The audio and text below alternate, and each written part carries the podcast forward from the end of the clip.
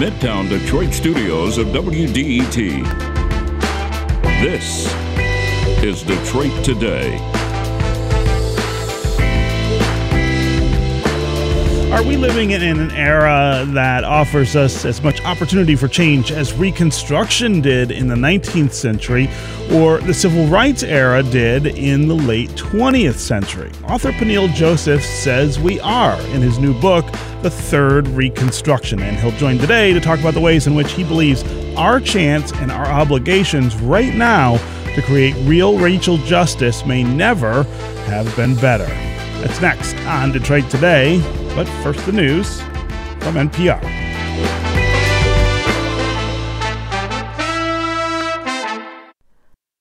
Detroit Today is supported by the Charles H. Wright Museum of African American History.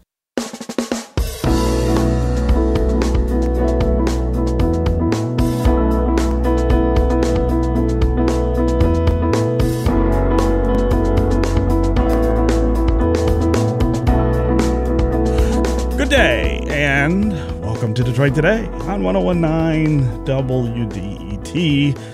I'm your host, Stephen Henderson, and I'm really glad you've joined us on this first day of May in 2023. If there's one thing we talk about more than anything on this show, it's the idea of opportunity. The ability of everyone in our nation to access the things they need to not only fulfill their most basic needs, but also to fuel their dreams. And we talk about this concept in both individual and collective terms. Yes, equal opportunity is about how each of us is treated and what barriers stand in our individual ways. But it's also about a cultural and societal commitment to being sure there aren't barriers for other people either. That there aren't institutional inequalities that disqualify some Americans from the rights and privileges that others enjoy. And you can't talk about that in this country without talking about racism. When we think about that collective idea of equality, there are certain eras in our history when it has taken center stage and the debate about it has taken center stage.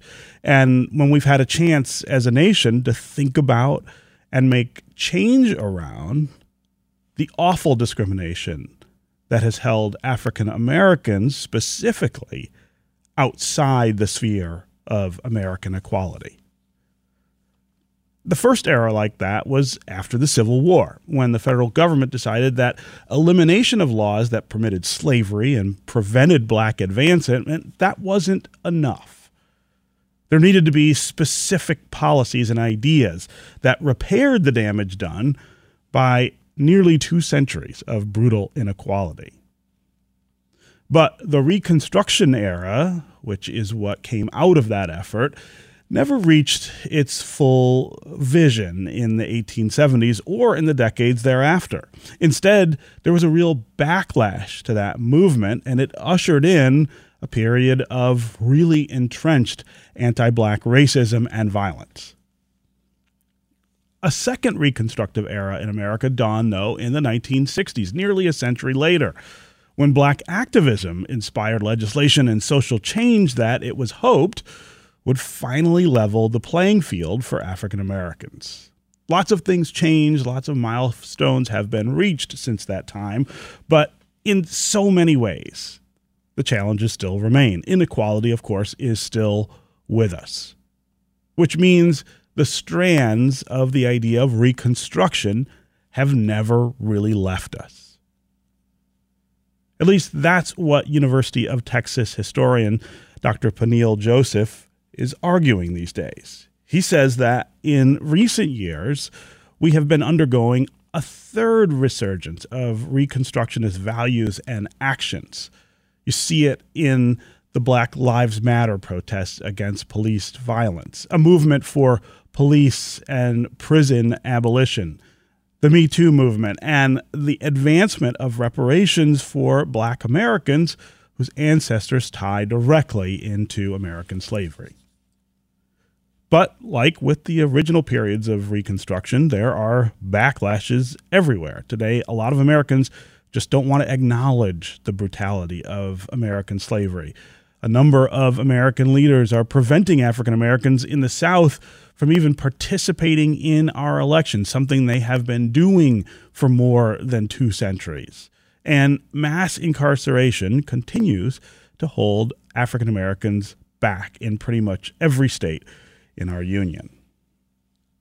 So, how do we answer the questions about the moment that we are in and whether Reconstruction, the idea of Reconstruction, is still alive enough to push us toward a better state?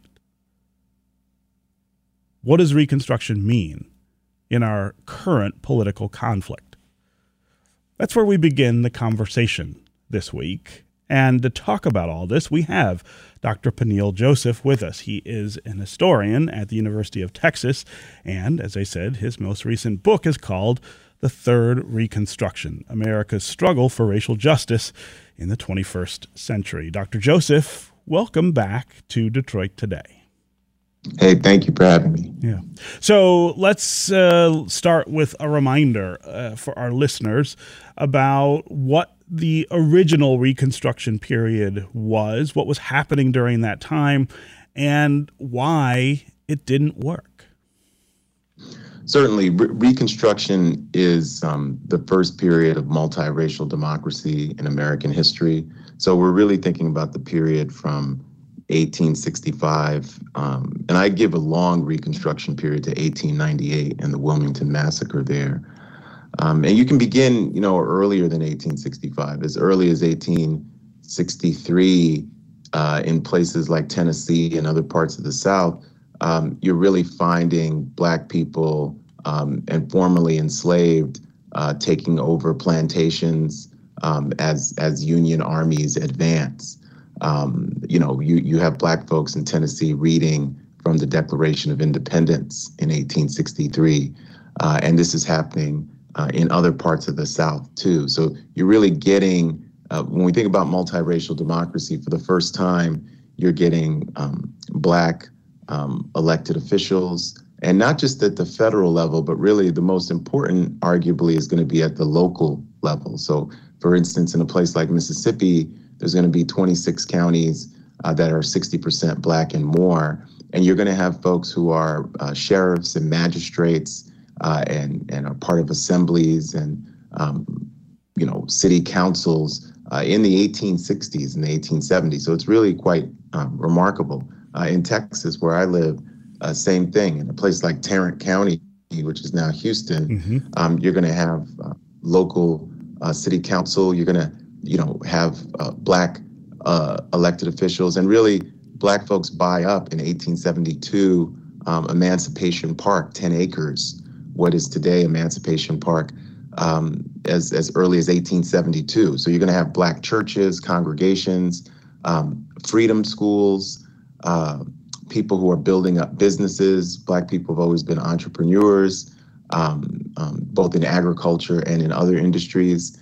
Um, but simultaneous with that, you're going to have real racial grievances and resentments uh, by by by by whites, um, both people who were part of the Confederate oligarchy at the top, but also poor whites and yeoman farmers who are now upset that they're going to have to competitively compete with black people. Mm-hmm. So that's one of the things that we often don't talk about that you know the the the, the politics of racial grievance uh, a lot of times in America are situated um, one way, but in fact they're the other way. Um, most of that has historically been anti-black racial grievance, and not because of this idea of um, black people committing crimes or wanting more than their fair share, but not wanting black people to compete in in the capitalist uh, market. And you know, in our country, because of racial slavery, yes, we've always had capitalism, but the kind of capitalism we've had is is a is a racialized capitalism where um, black labor the benefits of black labor are exploited and super exploited in a way where they um, coalesce uh, towards towards white communities and white neighborhoods and white businesses and banks and corporations and private private par- property, and that's that's unfair and it's not the way again a capitalist system is technically supposed to work but we have a very specific history. So when we think about that history of reconstruction we get the 13th 14th and 15th amendments which abolish slavery birthright citizenship black male voting suffrage um, but we also get the start of historically black colleges or land grant institutions like Howard University, technically just a land grant institution, but a de facto HBCU. Um, and we get black leaders all across the United States um, who are pushing the country uh, to do different things politically. So, for instance, in South Carolina, you get the first uh, movement uh, for a political New Deal. Mm-hmm. So it's black legislators in South Carolina who um, really institutionalize um, the reconstruction of, of railroads and bridges, but also they, for the first time, create a uh, public school system in South Carolina. Um, and they create um, anti-poverty efforts in hospitals and other things in South Carolina that the way they try to create those in the late 1860s, 1870s is um, in a in a racially integrative um, fashion. So there's a lot of sort of daring innovation that happens for the first time during Reconstruction as well. So it's really a moment that's um, pregnant with a lot of possibilities, not just for multiracial democracy, but also for redistributive justice. Because if things like um, Black people gaining access to the so called 40 acres and a mule mm-hmm. had really occurred, of course, um, white yeomen farmers who, who eventually really did get a lot of access when we think about the Homestead Act and immigrants got a lot of access. You know, there would have been redistributive justice for everyone. So it was it was very hard to convince whites of that. Although there were certain interracial populist movements um, that that did so, but the most capacious populist movements became white supremacist movements. So people like Tom Watson and other people started out as as interracial populists, but they eventually uh, became white supremacist populists. And and you can still see some of that white supremacist populist strain from the first Reconstruction, both in the second through people like George Wallace, and certainly in the third through people like Donald Trump. Yeah, yeah. Uh, I, I want to spend some time talking about um, the backlash to Reconstruction and how thoroughly that backlash wiped out many of the things that you were just talking about. These ideas of uh, kind of a, a, multiracial democracy, a, a, more inclusive democracy, and a more inclusive economy, um, and, and, how the, the the the rise of anti-black racism and anti-black violence not only prevents the advancement of of African Americans after the war, uh, but but ushers in a new era of of inequality that has its own uh, kind of brutality and grows into uh, a much darker era than I think anyone at the time might have might have anticipated. Yeah, certainly. Um, you know, when we think about the backlash, I think all these periods of Reconstruction, uh, there's a backlash paralleling um, the progress, uh, including our own. Mm-hmm. Um, but when we think about that period from 1865 to 1898, um, you know, the first backlash starts with the the assassination of Abraham Lincoln. So once Lincoln is assassinated in April of 1865, unfortunately for the country, but especially for Black people, Andrew Johnson, who had been a, um, a you know, his vice president, who was a Tennessee Unionist. So Johnson's a complex figure in the sense that he is he is for the Union, and there were a lot of white people like this, didn't want Tennessee to secede, but he's not an abolitionist, and he is a, an, an inveterate anti-black racist. So he becomes president, and really between 1865 and 1868, until radical reconstructionists in the House are able to impeach Johnson, um, not successfully by one vote, but really basically They remove him from the political equation. Mm-hmm.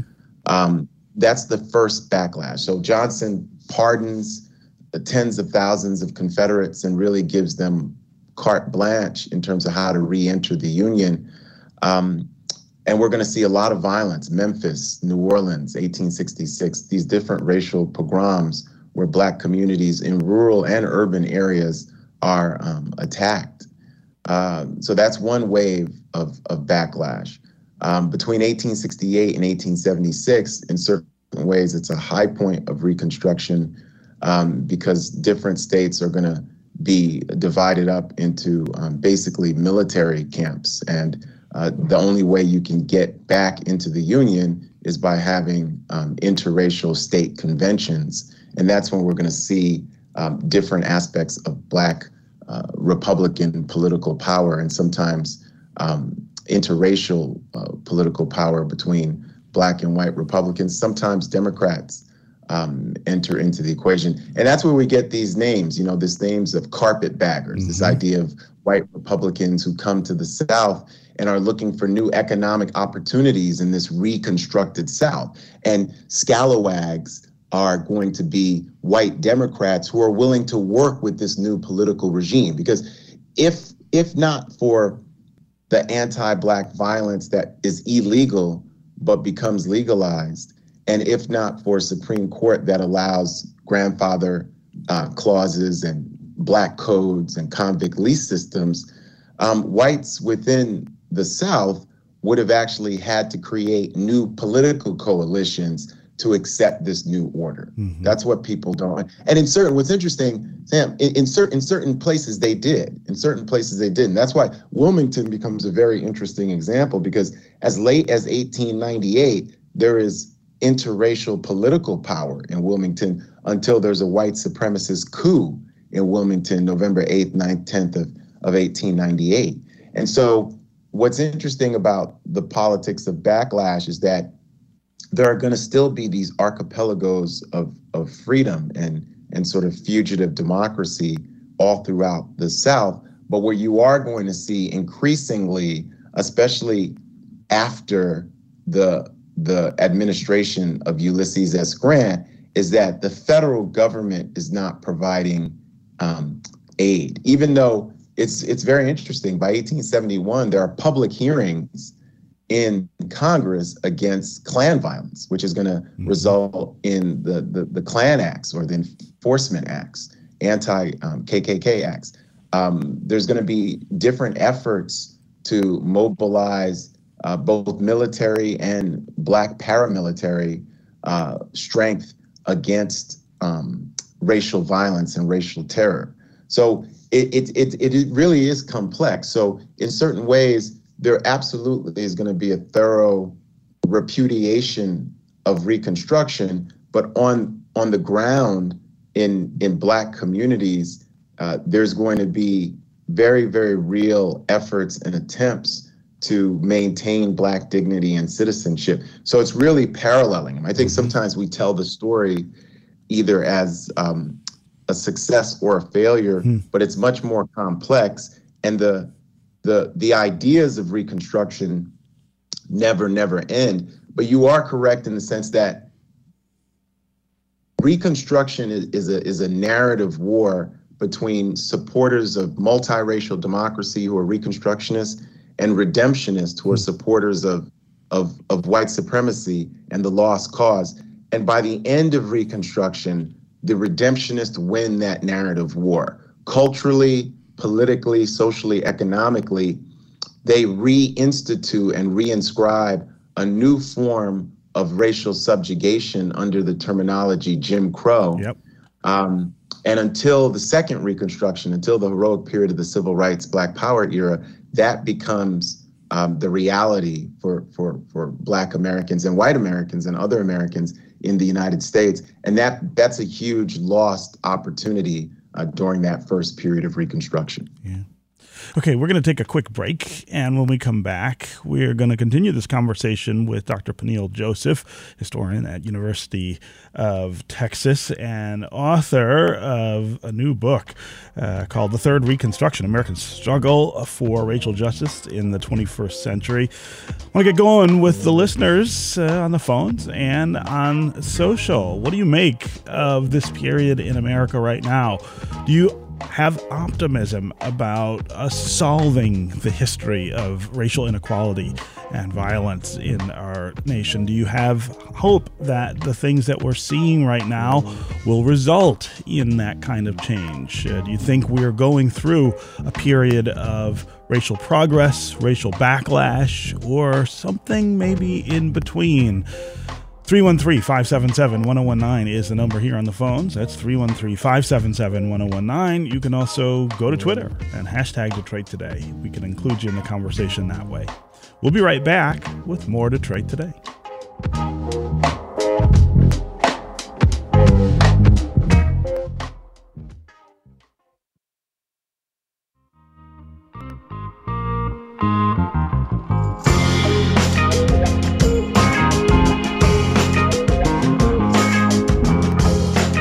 This is Detroit Today on 1019 WDET. I'm Stephen Henderson, and I'm really glad you've joined. We're talking today to Dr. Peniel Joseph. He is an historian at the University of Texas, and his most recent book is The Third Reconstruction America's Struggle for Racial Justice in the 21st Century. That's what we're talking about. Are we in an era of profound racial struggle that might result in more equality.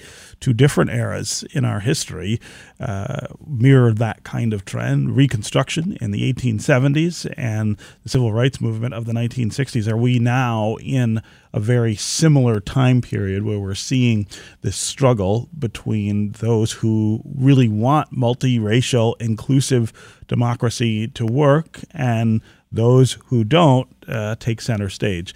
As always, the number here on the phones is 313 577 1019. That's 313 577 1019. You can also go to Twitter and hashtag Detroit Today, and we can include you in the conversation that way. Uh, Dr. Joseph, I want to I want to talk uh, about the modern era for a bit before we get to, to callers. One of the things you wrestle with a lot in your book is former President Barack Obama. And I think it's something that, as African Americans, all of us really struggle with, which is the, the sort of uh, dichotomy represented uh, by the milestone that he that he reaches. And I tell this I tell this story to people all the time, a kind of personal uh, anecdote about uh, uh, Barack Obama, but I, I, talk about my own father, who was born in Mississippi in 1933, and how he grows up to uh, join the Air Force and go off to the Korean War, and comes home in the 1950s to a Mississippi where, even as a veteran, even as a war veteran, uh, he can't vote he can't sit at a lunch counter in the uh, the downtown in the city where he lives. He can't uh, he can't benefit from the GI Bill, uh, go to college or or buy a home, you know, with with federal help. Um, this is in the 1950s, uh, but his grandchildren, my children, uh, the first president they know is a black man whose name is Barack Obama. And so there is this kind of bittersweet aspect of Obama and the role he plays uh, in our history and the role he plays for us as African Americans in that. Um, you know, only in America, I think, maybe, is it possible for in two generations uh, that kind of swing to take place. At the same time, the fact that my father uh, spent his entire life uh, dealing with the consequences of the discrimination he faced as a young person is a terrible, terrible stain on on our country. You seem to have uh, a similar kind of struggle, of course, with Obama and uh, his legacy in the book. Oh, oh, absolutely. I think I think Obama. You know, I have incredible you know admiration for Obama and the achievement, and it was really the country's achievement, Black people's achievement uh, more so than his own singular achievement. W- what I think the complexity of Obama, and I, I juxtapose Obama against BLM activists, um, and Obama certainly is a Reconstructionist, uh, and BLM activists are radical Reconstructionists, is that Obama um, still, at least uh, publicly, believes in this idea of American exceptionalism. Mm-hmm. And that's why I think you know we get into trouble. Uh, American exceptionalism tells us all a great, you know, it's a fairy tale. It tells us a bedtime story mm-hmm. with a beginning, a middle, and an end, happy end about how the country came to be. And it basically says, you know, any problem we've ever had we, we've been able to solve. So when we think about American exceptionalism, we, we will use Dr. Martin Luther King Jr. as an example to pat ourselves on the back and say, you see, we had this racism problem and King fixed it and sort of sacrificed his life like Jesus for us. Um, um, he fixed it. Uh, but but that's not true. American exceptionalism is based on two two big lies. The first lie is that black people are not human beings, which is how you can create the system of racialized slavery um, and set up this global uh, uh, system of capitalism, racial capitalism, uh, in in perpetuity. And even once slavery ends, um, you do it through Jim Crow, racial segregation, convict leasing, um, you know, uh, uh, you know, restricting, redlining, not providing access to GIs, racial pogroms, all these different methods. Um, but you could get away with it because you said black people are not human beings. And then the second lie is saying that the first never happened, mm-hmm. never acknowledging that, right? That's the second line. You can it continues into the third reconstruction with what the Florida governor and Texas governors are doing with K through 12 education, uh, the critical race theory hoax, and the anti-DEI measures that are being institutionalized all over the United States. So Obama believes in a vision of American exceptionalism where black people get to be political leaders as well. The only problem with that is that uh, a redemptionist uh, drift is baked into his conception of, uh, of American exceptionalism, right? And so that's why when he meets with Black Lives Matter activists in December of 2014, he can't possibly imagine that the next American president is going to be Donald J. Trump, mm-hmm. an open white supremacist. But they can. That's the, they say they, they say in fact so that yeah Obama's right. drinking drinking the Kool-Aid gets him elected, the American exceptionalist Kool-Aid, but it, it leaves us high and dry. And when I say us, it's not the entire black community, because there are people who do exceptionally well during the Obama administrations. But the us I'm thinking about are people who are incarcerated, who are mentally ill, who are queer, who are trans, um, who are black women um, uh, living below or right below, above the poverty line and have families of one, two, three, four. My mom was a single mom of two, and and who are doing heroic work, who are not within that vision of American exceptionalism because they're they're not going to Harvard Law, they're not going to go to Columbia, they're not going to be um, people who private equity and hedge funders and Wall Streeters want to hang out with and give money to. Okay, right? and so the, the Obama victory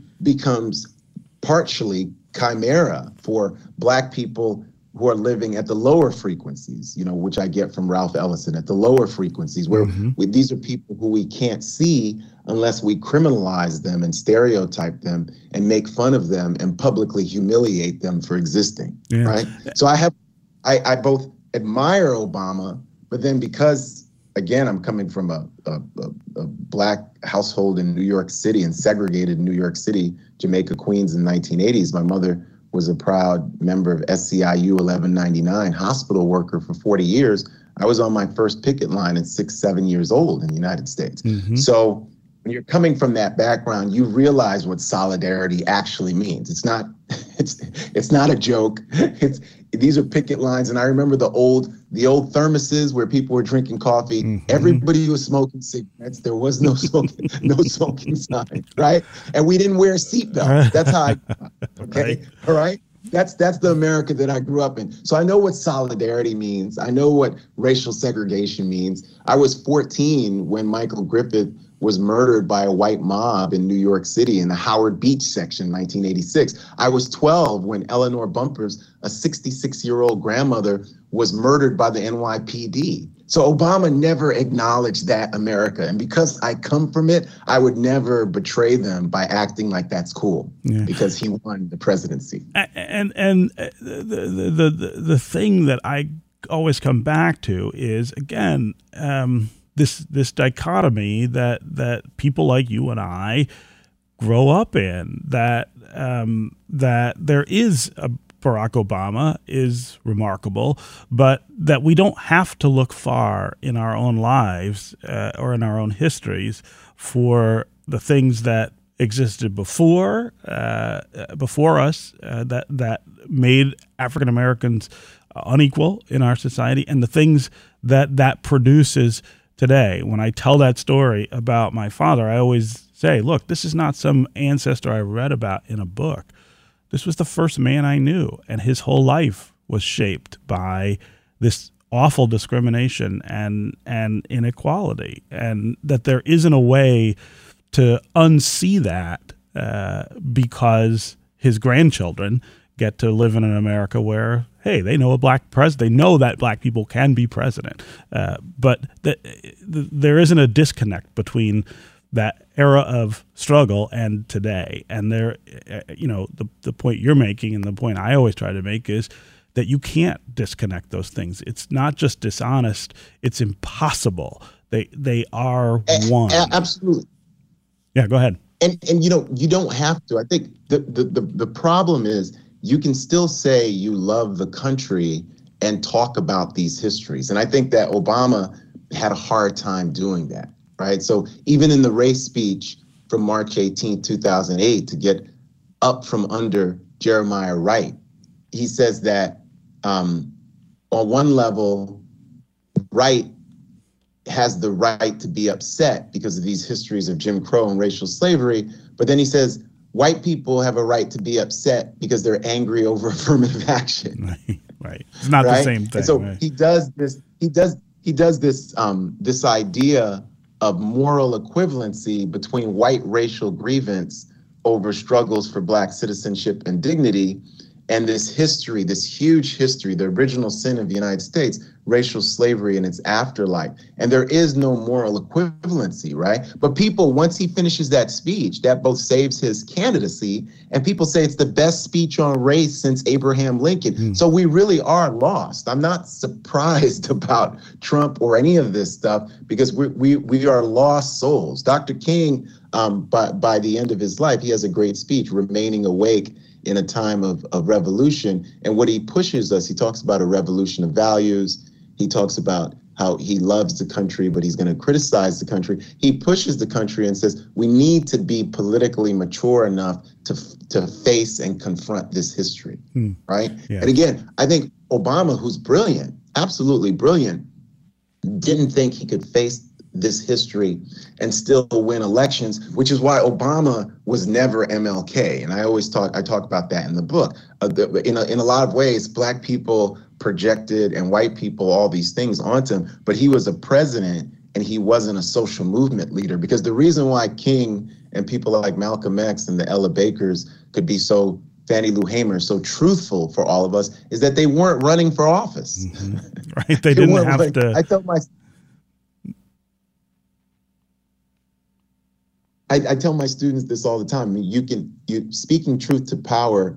You, you're relying not on a base that's going to elect you or not elect you.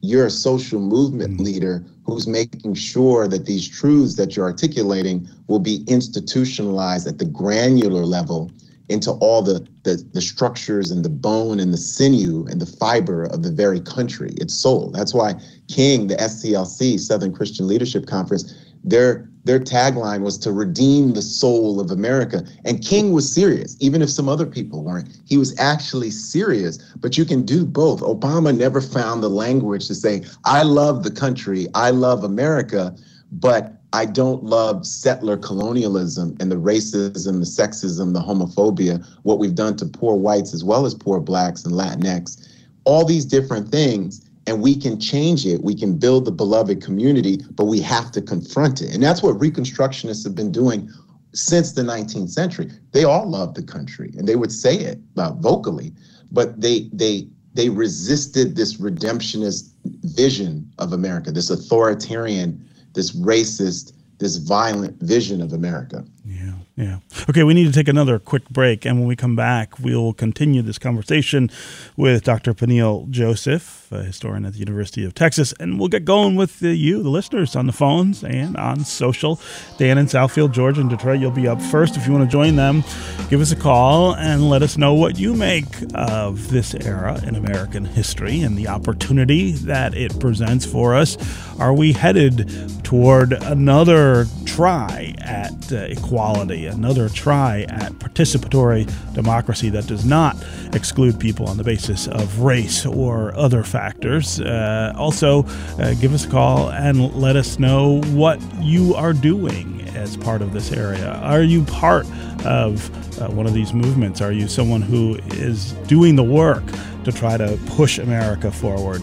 Tell us what that's about and tell us what the kind of backlash is that you experience. 313 577 1019 is the number here on the phones. That's 313 577 1019. You can also go to Twitter and hashtag Detroit Today. We'll be right back right after a few minutes uh, here on Detroit Today.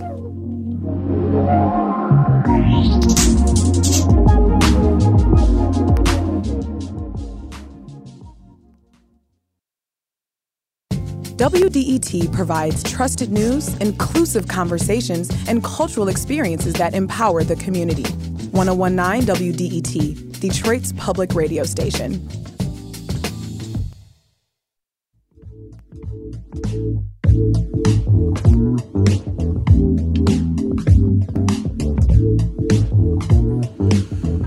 This is Detroit Today on 1019 WDET. I'm Stephen Henderson, and our guest today is Dr. Peniel Joseph, an historian at the University of Texas. He has a new book out called Third Reconstruction America's Struggle for Race, Racial Justice in the 21st century. We are talking about the idea of racial justice over time in history and in the present era. We want to hear from you as well on the phones and on social. 313 577 1019 is the number here. You can also go to Twitter and hashtag Detroit Today, and we can make you part of the program that way. Let's start today with George in Detroit. George, welcome to the program.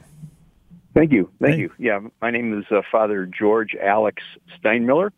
I live and work in Detroit in Detroit Public Schools, and I, I had a question for Dr. Joseph. Mm-hmm. Um, I, I'm I'm intrigued about his book about uh, a third Reconstruction, which God knows our country needs.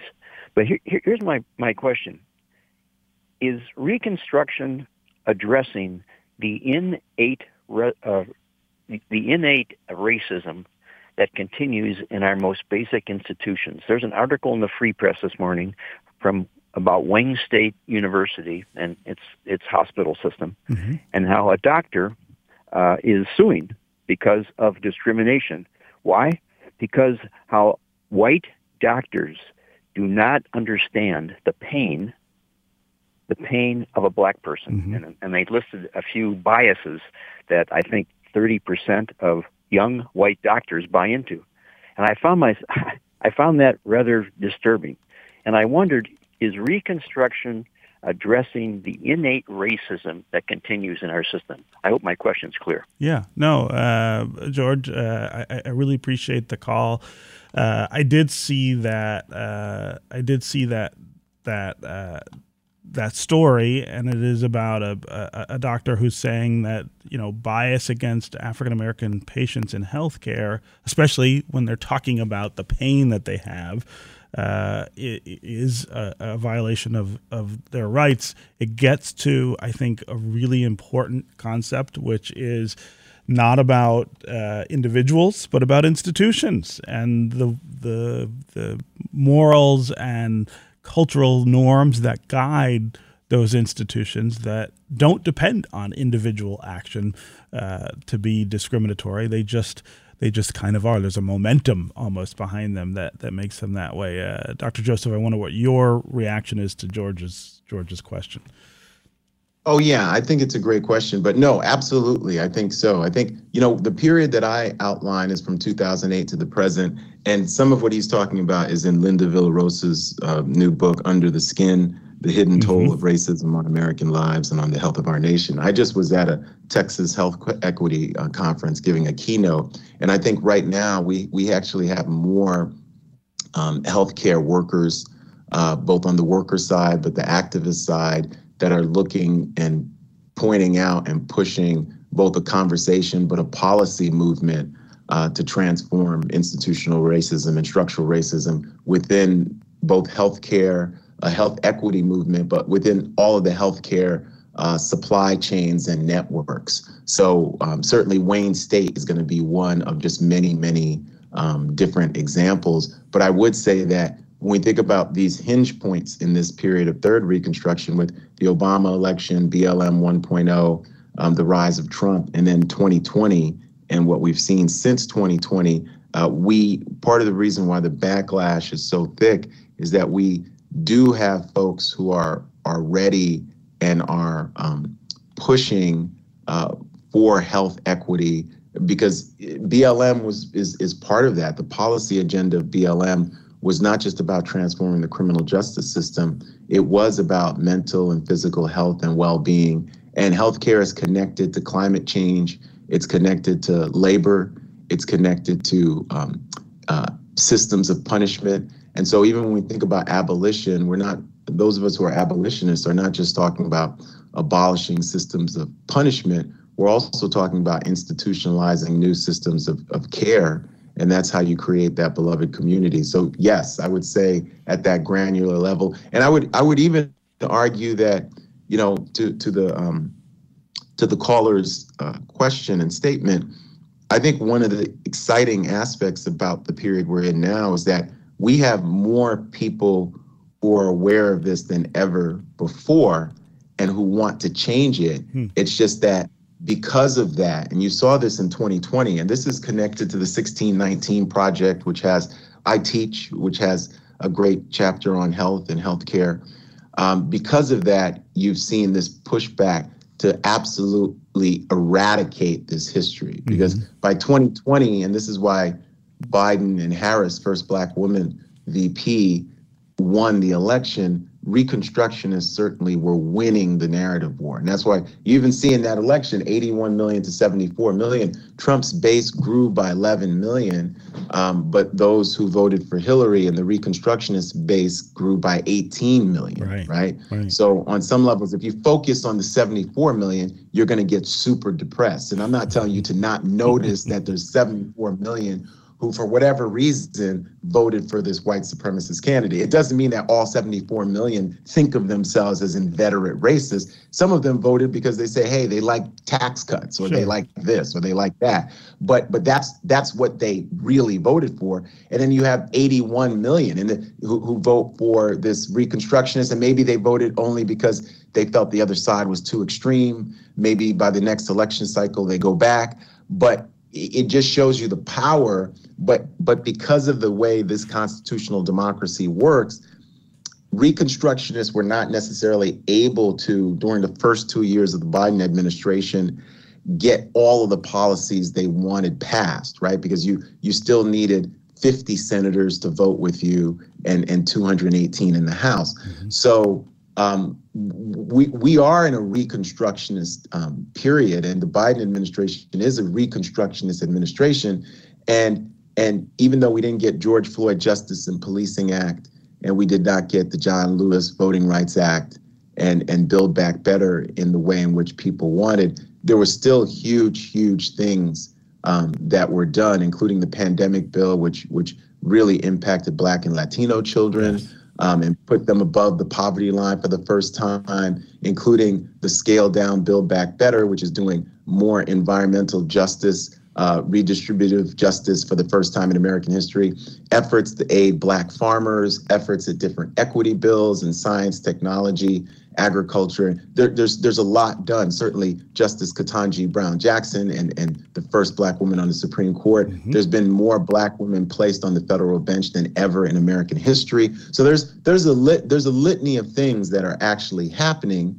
Um, but but certainly the onslaught against this is very reminiscent of the first um, uh, two periods of Reconstruction, but especially the 19th century, because the the open racism of the 19th century is back, and and that is in large part because the Voting Rights Act has been greatly curtailed sure. uh, by um, the, a redemptionist Supreme Court led by um, John Roberts. So part of what we have are these institutions that are um, led by redemptionist or authoritarians that go back to the 19th century. And remember, Reconstructionists and Redemptionists, they're not color coded. Clarence Thomas is a redemptionist, right. right? And and and you have a, a, boatload of white reconstructionists as well, right? So this is not color coded. You know, this is not about the color of your skin means that you're for a multiracial democracy. But but certainly, yes, people are fighting against uh, these structures of racism in health and in other arenas. Yeah. Yeah. Again, George, really appreciate the call uh, and the comments. Let's go to Aaron in Belleville. Aaron, welcome to the show. Yes, good morning. Thanks for taking my call. Yeah. Um, so I, I love the topic, and, and I'm, all of this makes me think about even you know during the first Reconstruction when uh, reparations was uh, given out, I guess to a select few. Mm-hmm. To me, I think part of the solution would actually be actually passing you know reg- uh, reparations for African Americans, given the harm that's you know that happened uh, to our people, you know, throughout time in the history of this country. Um, and what what you said earlier, uh, Dr. Joseph, about uh, not admitting that, that, that these things happen, and and and secondly, uh, I forget how you said it exactly, but but basically denying that all this happened is something that I think helps uh, people kind of forget about uh, uh, some of the things that happen in this country. If that makes any sense. Yeah, yeah. Uh, Aaron, I'm glad you called and uh, raised that issue. We haven't talked much about reparations, but uh, Dr. Joseph, I want to put it in the context of solutions, which we also haven't talked a whole lot about. Uh, what are the things that you imagine are possible right now in terms of that that reconstruction? And the things that we should be really, really focused on. I would imagine reparations is on the list, but I also imagine there are some other things. Oh yeah, I mean, I'm a big supporter of reparations, both at the federal level, at the state, the local level. Um, you know, banks, universities, um, municipalities should be thinking about the way they could repair. We've seen some repara- re- reparative uh, slavery reports from Brown University, Harvard, UVA, um, and, and, and other uh, uh, places, Georgetown, and they've tried to do some things. So I think reparation is a multi-layered um, solution. Um, and and you know the things that I would focus on right now uh, would be uh, you know voting rights and and reinstitutionalizing not just Section Five of the VRA, but having uniform federal voting rights across all 50 states in terms of access mm-hmm. that prevents states like Texas and Florida from stopping early voting and from um, having the kind of voter ID that that uh, will will put people in jail if if their driver's license is not exactly where they live, where they vote. These are all coming from these are all redemptionist tactics from the first Reconstruction that have still managed to um, impact um, and be be law. Um, the the other thing is really this idea of of um, you know uh, what's going on with freedom of speech and uh, K through 12 and anti CRT and anti DEI. We we have to be in solidarity to make sure that Black history can be taught and that we we don't turn diversity, equity, inclusion, justice into a curse word because we have white supremacist legislators and even some citizens who feel that these are curse words. That that brings us way back to really antebellum America, mm-hmm. where racial slavery was was was thriving.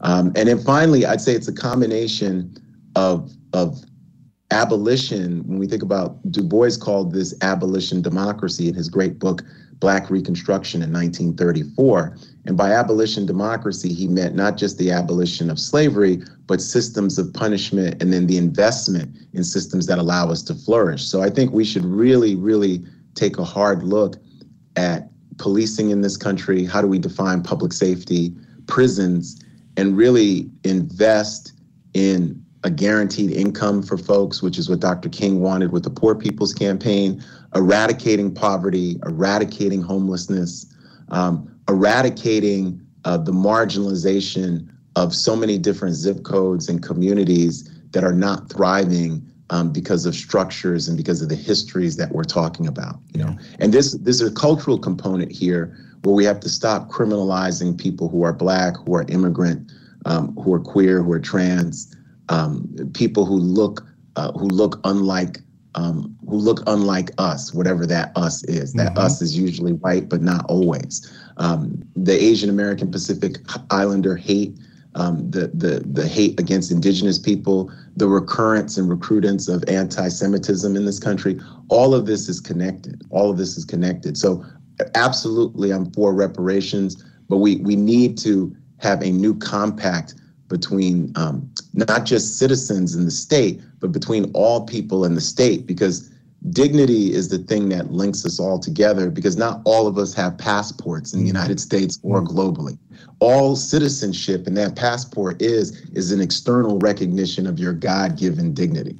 So if we all have human dignity, and my mom taught me this, either all of us count um, or none of us or count. None of us right? Count. And I'm I'm I'm in the the former category of saying all of us count. And so I am in solidarity with everybody who is working and struggling towards that reconstructionist vision. I'm not in solidarity with those folks who are redemptionists, with those folks who think they have control over women's bodies, those folks who are pro segregation, irrespective of their color, um, those folks who are uh, think it's fine for people to go hungry in the richest country in the world yeah, yeah. and think it's fine for people to be um, sent to prison forever and ever. So I'm not in solidarity with that. But I think there are more of us who are Reconstructionists but we don't have um, access to the levers of power. To the power, yeah. It doesn't mean it's not hope.